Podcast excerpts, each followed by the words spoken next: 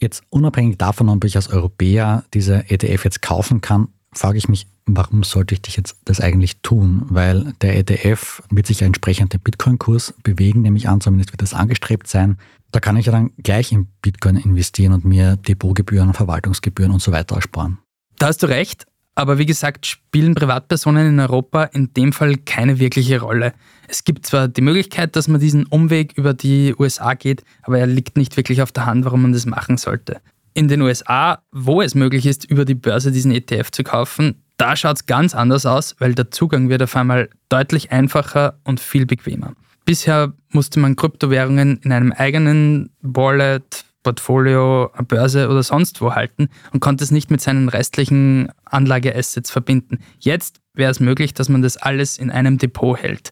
Aber es ist halt auch diese Eigenverwahrung von Bitcoin, die sehr viele abschreckt, auch wenn sie eigentlich gleichzeitig eine der größten Stärken von dieser Digitalwährung ist. Weil wer Coins selbst verwahrt, der braucht keinen Finanzintermediär, der ist unabhängig davon, was bei denen passiert und hat die Dinge selbst in der Hand. Und es gab ja in der Vergangenheit genügend Negativbeispiele, was bei Kryptobörsen so alles passieren kann. Stichwort der Riesenbetrug von Sam Bankman-Fried und FTX. Das wurde in diversen Standard-Podcasts auch schon besprochen, kann man da gerne nachhören.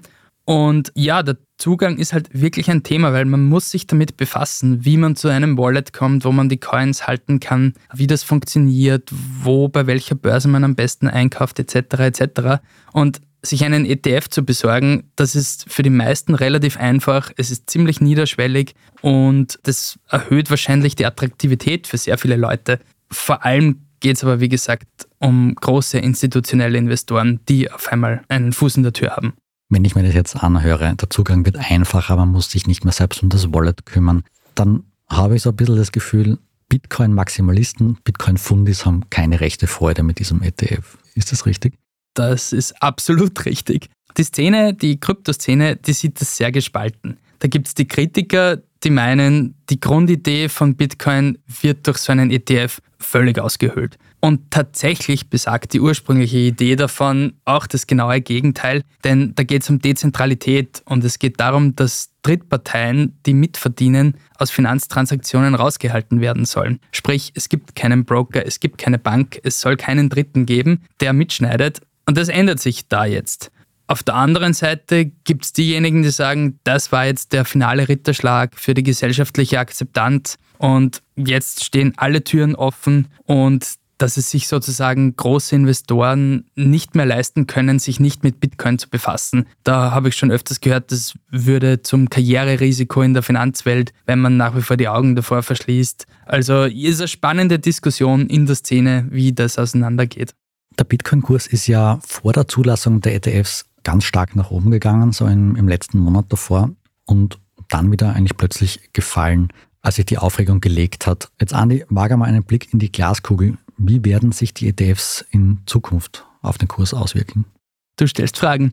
Da wäre die Windistanzer Investmentgesellschaft reich, wenn ich es wissen würde. Ja, es ist irrsinnig schwer zu sagen und bei Kryptowährungen wäre es sowieso unseriös, irgendwelche großen Vermutungen anzustellen, weil man es einfach nicht sagen kann. Es gibt die wildesten Prognosen in alle Richtungen. Da wird gemutmaßt von einem Bitcoin-Kurs bis zu 200.000 Dollar, aber auf der anderen Seite auch vom Totalausfall. Ja, es, es wird einfach die Zukunft zeigen. Ziemlich sicher ist, es wird mehr Liquidität in den Markt kommen und ich persönlich glaube auch, dass der Kurs auf lange Sicht steigen wird. Aber wie gesagt, es ist ein bisschen educated Kaffeesud lesen. Und noch viel wichtiger für alle, die dazuhören, das ist keine Empfehlung, weil das wäre unverantwortlich von uns hier Empfehlungen auszusprechen. Also wenn jemand investieren möchte, macht es auf keinen Fall abhängig von dem, was ich glaube und hier sage.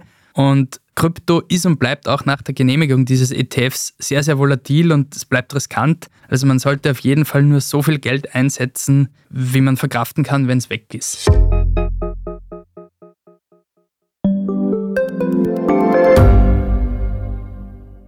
Reicht mein Gehalt für ein gutes Leben? Sind Sneaker und Uhren ein gutes Investment? Wie viel kostet eine Scheidung?